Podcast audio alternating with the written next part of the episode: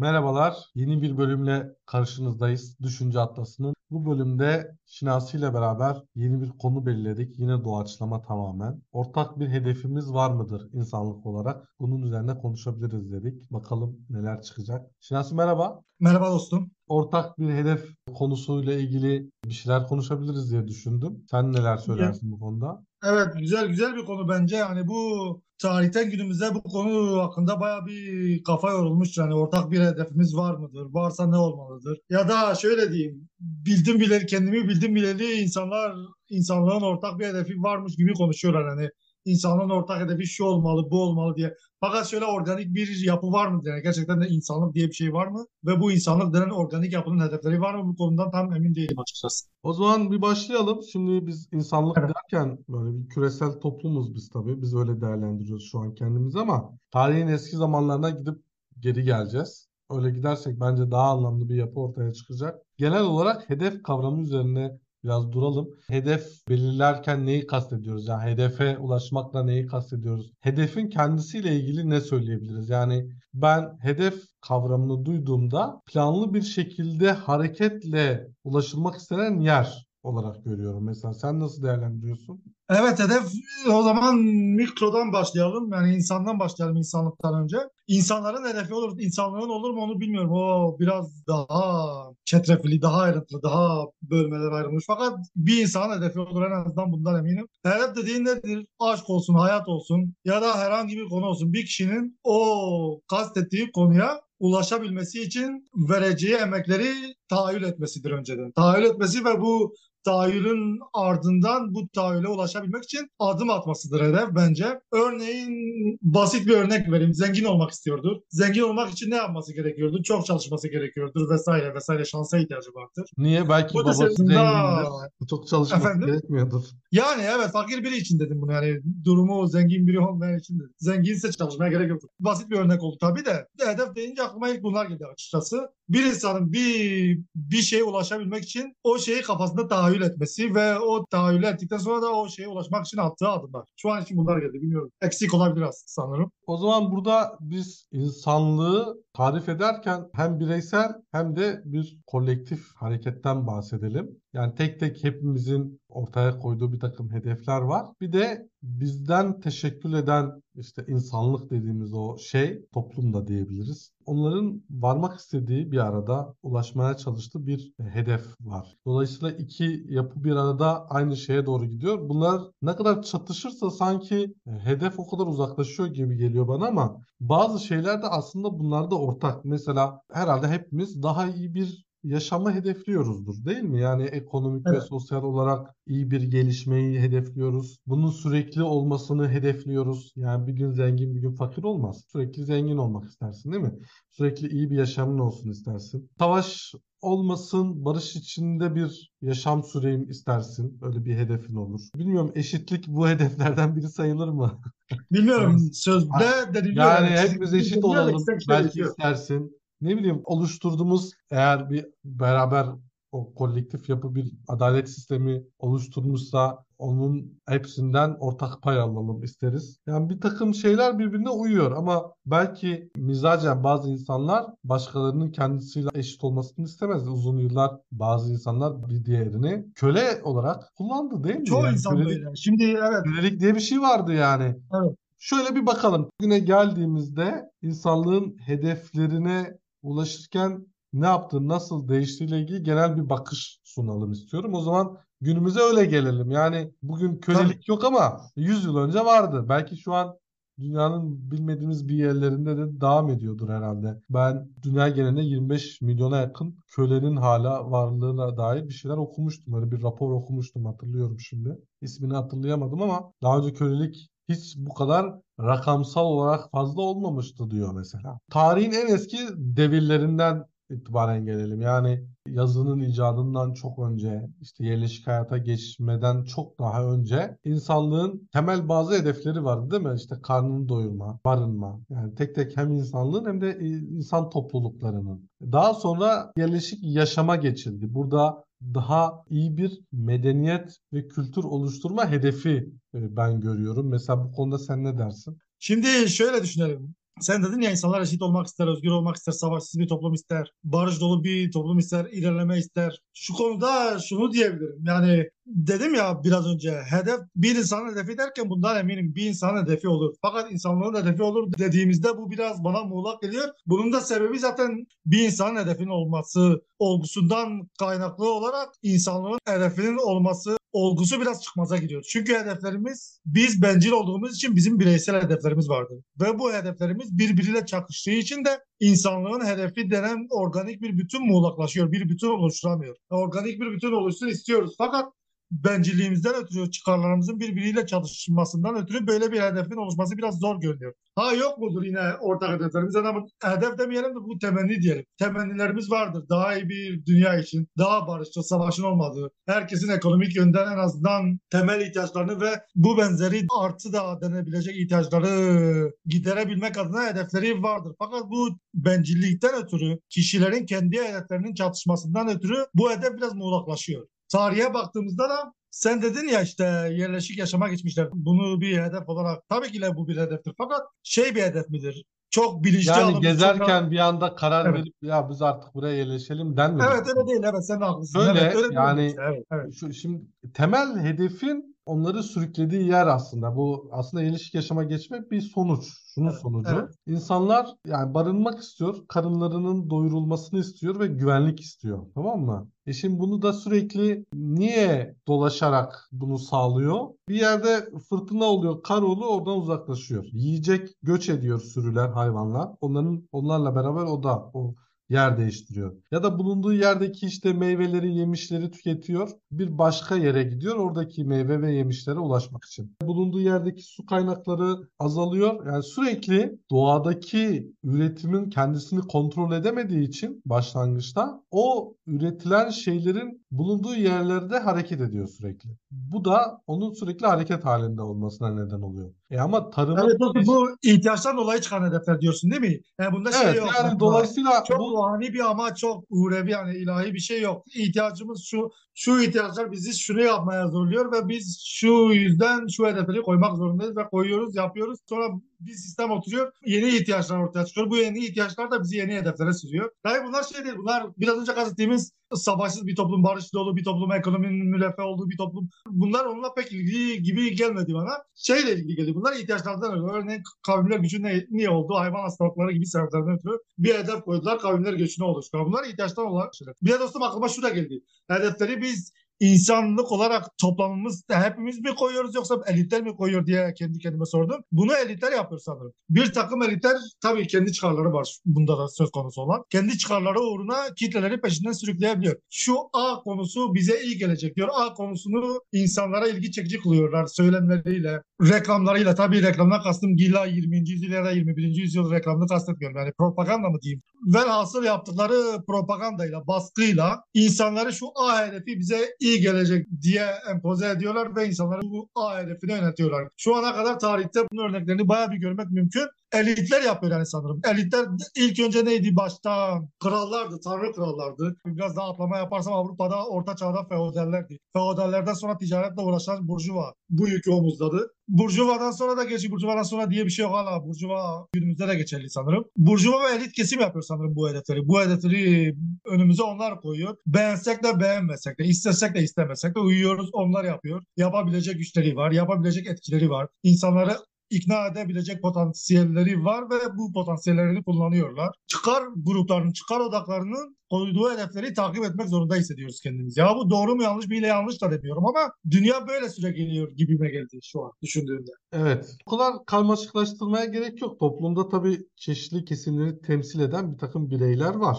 Evet. Bu bireyler hedefi koyabilir. Yani o toplum adına lider. Mesela çok ilginç bir film izlemiştim. Kalbimi vatanıma gömün. Bir roman uyarlaması.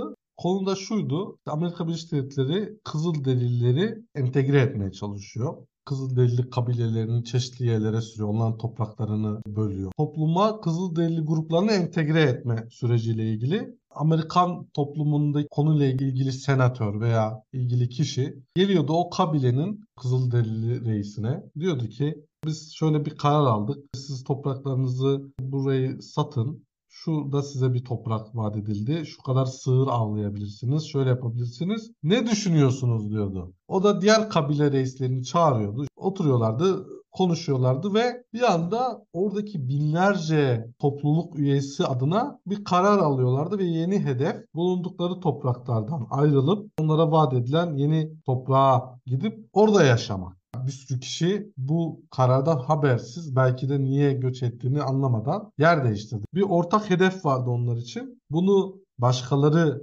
düşündü, karar verdi, belirledi. E sonradan tabii filmde ilginç aslında çok zengin maden yataklarının olduğu anlaşılıyor da o Kızılderili topraklarında. Dolayısıyla ne yaptı? Birileri düşündü. Düşünenler öbür gruptakilerin liderlerine, kanaat önderlerine bunu teklif etti. Onlar da bütün o topluluklar adına bu işlemi yaptı ve harekete geçildi. Bir ortak hedef var mıydı? Vardı. E bunun kararını oradakilerin hepsi mi verdi? Hayır. Birkaç kişi verdi. Ama konumuz o değil bence. Bizim burada bakmamız gereken şey şu. İnsanlığın ortak bir hedefi var mı? Tek İşte- tek grupların hedefleri bizi aslında ilgilendirmemeli. İnsanlığın işte öyle bir insanlık yok. Dostum ben de zaten bu yüzden bu konuya örnek verdim. Şu insanlığın ortak hedefi dediğimiz şeyleri gruplar aslında yapıyor. Ben zaten bu yüzden bu örneği verdim. E, insanlık diye bir şey var mı? O da ayrı bir şey. Milletler farklı, diller farklı. Yani isterim bunun insanlığın olmasını isterim de. Şu an düşündüğümde de bir Orta Doğu ayrı bir şekilde takılıyor. Asya ayrı bir şekilde takılıyor. Avrupa ayrı bir şekilde takılıyor. Bunları bir araya getirip bir vücut halinde insanlık diye sunmak evet sunulmaya çalışılıyor. Ben de katılıyorum yani iyi yapılıyordu aslında. Ama zor bir şey bunları bir araya getirip bunlar bir insanlıktır da bunların hedefi vardır. Bu yüzden grupları verdim. Bu sunanlar yine aynı gruplar. Yine şu insanlık var diyor. Biz insanlık diyor. Biz aynı dünyada yaşıyoruz diyorlar. Yine aynı gruplar yapıyor. Gru- aynı gruptan kastım da sadece burjuva değil. Elitler yani entelektüel kesim olsun. Yani bu ve benzeri gruplar. Şu an aklıma tam gelmiyor ama Ama işte o değişmiyor. Yani onun değişmesi için bir neden yok. Bir de bunu grupların yapması da bunun değerinden Yanlış bir şey da değil, yanlış. Zaten bulmuyorum. birileri Evet. Yapacak. Bir zümre yapacak. Mesela ne Yok, yaptılar? Yok İnsan- yok şöyle bir şey olabilir. İnsanlık bayağı bir bilinçli olsaydı bir gruba kalmazdı. Öyle bir şey olabilirdi. Şöyle de insanlık diyoruz ya insanlık derken buna biraz önem daha atfetmek gerekecek. Yani biraz insanlık diyorsak bunun içi doldurulmalı. Acaba bu insanlık kimlerden oluşuyor? Çok bilinçli şeylerden mi oluşuyor yoksa yüzde sekseni doksanı birçok şeyden bir haber kişilerden mi? Yüzde seksen doksanı birçok şeyden bilgiden bir haberse bu yüzde onluk kesim bunları yönlendirecek. Ha yüzde doksanlık kesimde bir eksiklik falan olmasaydı yüzde yüzlük bir insanlık hedefinden bugün söz edebilirdik. Bu konuyu açmamdaki sebep de buydu zaten. İşte insanlık derken insanların hedefi var mı derken sanki yüzde yüzü kastediyoruz da bu yüzde yüzün bir hedefi varmış da bu yüzde yüz anlaşsın ya da anlaşmasın. Belli hedeflerde masaya oturup konuşabiliyor da işte öyle bir dünya yok sanırım. Sen katılırsın sanırım bilmiyorum.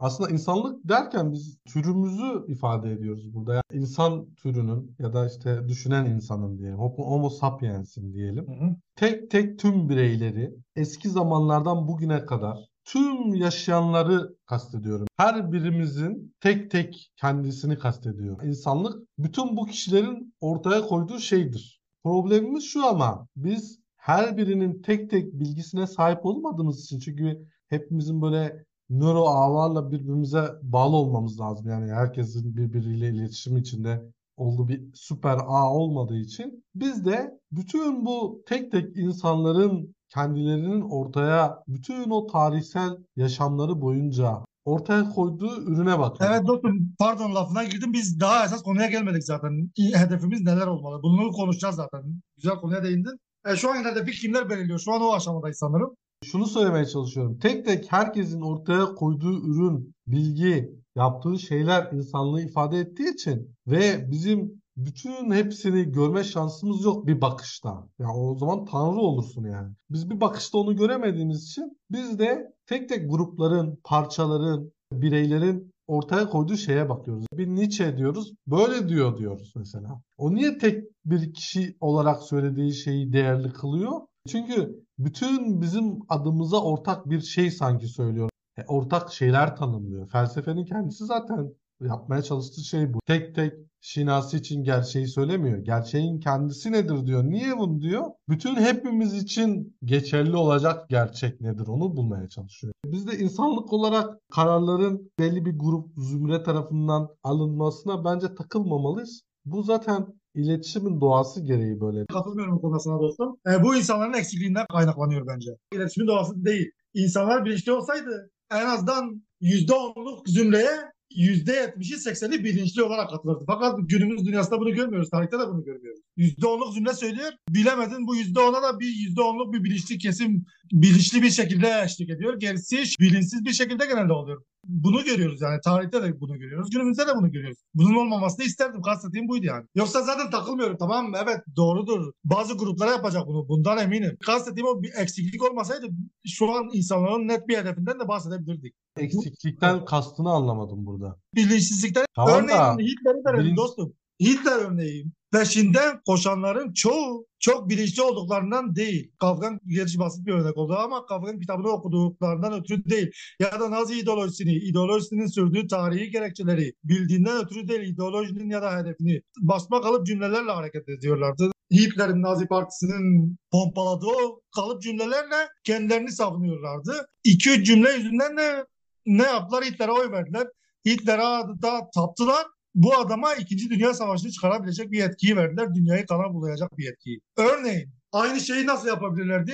Ki bilinçli olsalardı Hitler'e pek katılabileceklerini sanmıyorum da en azından bilinçli olsalardı derdik ki biz suçluyoruz. Bunlar bilinçli olarak bunu yaptılar. Bir Alman halkı, Alman toplumu tamamen bilinçli bir şekilde bunları bilerek parti programını, partinin dayandığı tarihi referansları, partinin ne yapmak istediğini, ne yapmaya çalıştığını, neleri öngördüğünü, partinin neleri vaat ettiğini bunları bilinçli olarak deseydik bugün tüm Alman toplumunu suçluyor olurduk. Fakat bugün ne diyoruz? Sadece bu örnek de değil. Birçok örnekte de bunu verebiliriz. İnsanlar kandırılıyor bazı çıkar grupları tarafından. Ne? Sebebi ne? Bilinçsizliklerinden ötürü. Bunun iletişimsizlikle falan pek ilgisi yok. İletişimsizlik muhakkak geçerlidir. Fakat sadece iletişimsizlik de değil. Bugün dünyanın yüzde onu rakamlara da pek takılmanı istemem. Yani yüzde onu dediğimde belki yüzde beşi, belki yüzde on beşi, yüzde onu karar veriyor. Bu yüzde doksanı da yüzde doksan içinde de yüzde on, yüzde on beşlik kesim bilinçli olarak katılıyor. Gerisi de sırf bu yüzde on, yirmilik kesim onları etkileyebildiği için onlara biraz da yarı bilinçli, biraz da bilinçsiz şekilde katılıyor. Benim gördüğüm bu en azından. Bu konuyu bu yüzden açtım. Profesör Doktor Celal Şengör var biliyorsun. Evet, Çok çok severim iyi. kendisini. Evet, ben de severim. Verdiği bir örnek vardı. Diyordu ki evren israf üzerine kuruludur. Evet. Lan ne demek istiyor yani? Diyordu ki Evet. ya insanoğlu diyordu cinsellikte milyonlarca sperm gönderir. Bir tanesi yumurtaya gider. Gerisi israf olur. Doğru. Samanyolu galaksisinde milyarlarca e, meteor, göktaşı, gezegen olur. Bir tanesinde hayat olur. İletişimsizlikten kastım insanoğlunun kendisine bu temel hedefleri bahsettiğimiz işte barınma, beslenme. Bu temel hedefleri yettiği için gerisi önemli değil onun için. Onu zaten bu konunun metafizik olayı bu zaten. İnsanlık dediğimizde tamamen birbiriyle bilinçli şekilde bağlanmış bir yapıdan bahsetmiyoruz. Öyle olmadığı için çeşitli kesimleri temsil eden bireyler ortak hedefleri koyuyor. Böyle olmadığı için gruplar birbirleriyle konuşuyorlar, tartışıyorlar, bir sonuca varıyorlar. Onunla ilgili bir şey oluşturuyorlar. İşte tartışıyorlar diyorlar ki demokrasi olsun. Tartışıyorlar diyorlar ki İşte burada bir yanlışlık yok mu dostum? Çünkü bu hedefler, bu %10 kesim karar verdiği için Bence tamamen evrenin doğasına uygun şekilde ilerliyor ve insanlık da hayatta kalıyor böylece. bunun Siyaset aksi olsaydı, bilsin. aksi mümkün olsaydı bugün farklı bir dünya olabilirdi. Tamam diyebilirsin evet evrenin kodu böyle yapılacak bir şey yok. Ona ben de Öyle değil ama ama bak insanlık toplumsal olarak bir yapı ortaya çıkardığında bir işbirliğine gitti. Dedi ki kardeşim sen toprağa ek ben sabanı yaparım. Sen buğdayı çır ben gider satarım. Ben onu bir ekmek yaparım diye kabaca anlatıyorum. Ne yaptı? İş bölümüne gitti değil mi tarımda? Sanayi devrinde daha da karmaşıklaştı. Günümüzde Fordizm sonrası ne diyorlar? Postmodern dünyada uzmanlıklara o kadar bölündü ki herkesin ilgilendiği böyle uzmanlık alanları doğdu. Ee, bahsettiğin şeyde herkesin siyaset bilmesi gerekiyor. Herkesin siyasetle ilgilenecek durumu yok. Yok yok öyle değil. Bazı bilinçsizlik dediğin şey burada çıkıyor ama sen diyorsun ki siyaset bilmiyorlardı. E Hitler'i seçtiler. E, seçerler. Devasa bir propaganda makinesi var adamlarda. Ondan sonra görseli iyi kullanıyorlar, iletişimi iyi kullanıyorlar. Müthiş bir hitabet var. Bilinçli olsalardı bu propaganda mekanizması işe yarar mıydı? Evet, yarardı. Ya- yaramaz diyor. Yani tabii adam faşizmi benimsiyorsa o ayrı mesele de. Ya yaramaz. Heidegger en büyük filozoflardan biri değil mi? Yani tamam da E adam bu- Nazi. Nazi. Tamam da işte Ama tamam Nazi yani anlıyorum, şimdi anlıyorum da. dünyanın en zeki insanları, bilim insanları, profesörlüğü, İşte bunlar o yüzde Alman onluk ırkçı. kesim, yüzde O dönem doksanlık kesim Alman bunların içinde değil ki. o dönem Almanya dünyanın süper gücü. Oradaki insanlar bilinçsiz değildi yani. Sadece Yo yo çoğu bilinçsiz herkes yani. aynı Tamam. şeyle ilgilenmedi yani. Bu da insan doğasına uygun bu arada. Zaten insan doğası eksik ve kusurlu onu diyorum ben de. İnsan doğası hayatta kalma konusunda çok adaptif. Yüzde onluk kesim eğer insanlığın entelektüel bir bilinci olsaydı ve belli bir grup insanların peşinde sürüklemeseydi yani nasıl doğrudan demokrasi diye bir kavram var ya hayali bir doğrudan demokrasi şeklinde olsaydı bugün bu kanlar dökülmezdi. Ha doğru ya da yanlış. Bugün bu kanlar dökülmez. Ya sen dersen evrenin kodu böyle ben de derim ki amen evet ona ben de katılıyorum ama aksini dediğim de şey bu bence. bilinçsizlik değil. Bu tarihin eski zamanlarından beri iş, iş bölümü ya. Herkes felsefeyle ilgilenmiyor. Herkes sanatla Yok ilgilenmiyor. yok, yok. Herkes mühendislikle ilgilenmiyor. İş bölümleri var. İnsanların ilgi alanları var. İnsanların çeşitli öncelikleri Ya var. dostum mesela Afrika'da e, adamları köle yaptılar, katlettiler. Afrikalılar sırf bir şey bilmediği için bunlara maruz kaldı. İş bölümü diyemezsin ki buna. Ama insanlığın her yerinde çağlar aynı hızda ilerlemedi. Bazısı çok öndeydi. Teknoloji Tamam işte ben de bunu diyorum. Yani dostum da, zaten esas konuya giremedik. Esas konuyu da istiyorsan başka bir programda konuşuruz. Kastettiğim evet evrenin kodu böyle. Fakat yanlış bir kodlama var. Yani birileri bir şey yapıyor ve toplum peşinden sürükleniyor. Ya bu ahlaki durum olarak hatalı gözükebilir. Fakat Evet. çalışıyor yani şu an. Ve bin- binlerce yıldır böyle çalışıyor. işte nasıl çalışıyor hayattayız sonuçta yani bu. En azından yani Hayatta düşünce olmak dünyasında- başarı değil. Medeniyetler kurduk. Bazı şeyleri başardık. Daha iyi bir yere geldik. Tamam ama yarım yamalak. Bugün dünyanın hali ortada. Evet bu uygarlık kurduk yani diğer zamanlara göre. Bence de ben de biraz o konuda modernistim. Diğer zamanlara göre bayağı bir aşamalar kat ettik. Fakat Ama mesela şeyi e, engelleyemiyoruz. Yani savaşlar hala oluyor. Tamam işte bunu diyorum. Organik bir insan topluluğu yok. Tabii ki yok. Homo, homojen götürdü? değil yani. Herkes Homojen değil evet. Evet. Dünyanın her yerine dengesiz işte dağılmış. kanlar da bu heterojenlik yüzünden döküldü. Ha sen yüzde yüz, yüzde yüz organik bilinçli bir yapı olur yine kan dökülme kararı verilir ona bir şey diyemem. Fakat gördüğüm kadarıyla tarihten ve günümüzde yüzde onluk bir kesim karar veriyor buna ve bu kesim yüzde doksanı etkileyip yüzde doksanı kan dökmeye sevk edebiliyor. Köle olmaya sevk edebiliyor veya başka bir şeye sevk edebiliyor. Yani bunda büyük bir yanlışlık var. Bence oran %10'un altında. Yüzde onun da altında evet doğru. İki yüzde üç hatta. Ama bu insanın iş yapış şekli böyle. Ben bunu çok normal görüyorum. Ve Tamam normal ya görüyorum bu, da. bu bir görüyorsun da. vekalet. Bu bir Bunun vekalet. aksi de olabilirdi. Sonuçta felsefe siyaset felsefesi bu üzerine kuruldu. Yani bunun aksi olabilirdi üzerine kuruldu. Biz de bunu konuşalım dedim. Ben istedim. Diğer şeyleri de eğer vakit kalmadıysa insanlığın hedefi ne olmalı da ikinci bir programda konuşabiliriz istersen. Evet şöyle yapalım. İnsanlığın olduğu durumuyla ilgili bir analiz ortaya çıktı. Esasya giremedik gibi ama sanki yine etrafından dolandık, değindik, girdik çıktık ama şöyle bir şey görüyorum ben. Ya insanlık vekaleten ilerliyor. Vekaleten. Evet doğru. Aynen öyle oluyor. Doğru. Komik ama doğru evet. Öyle.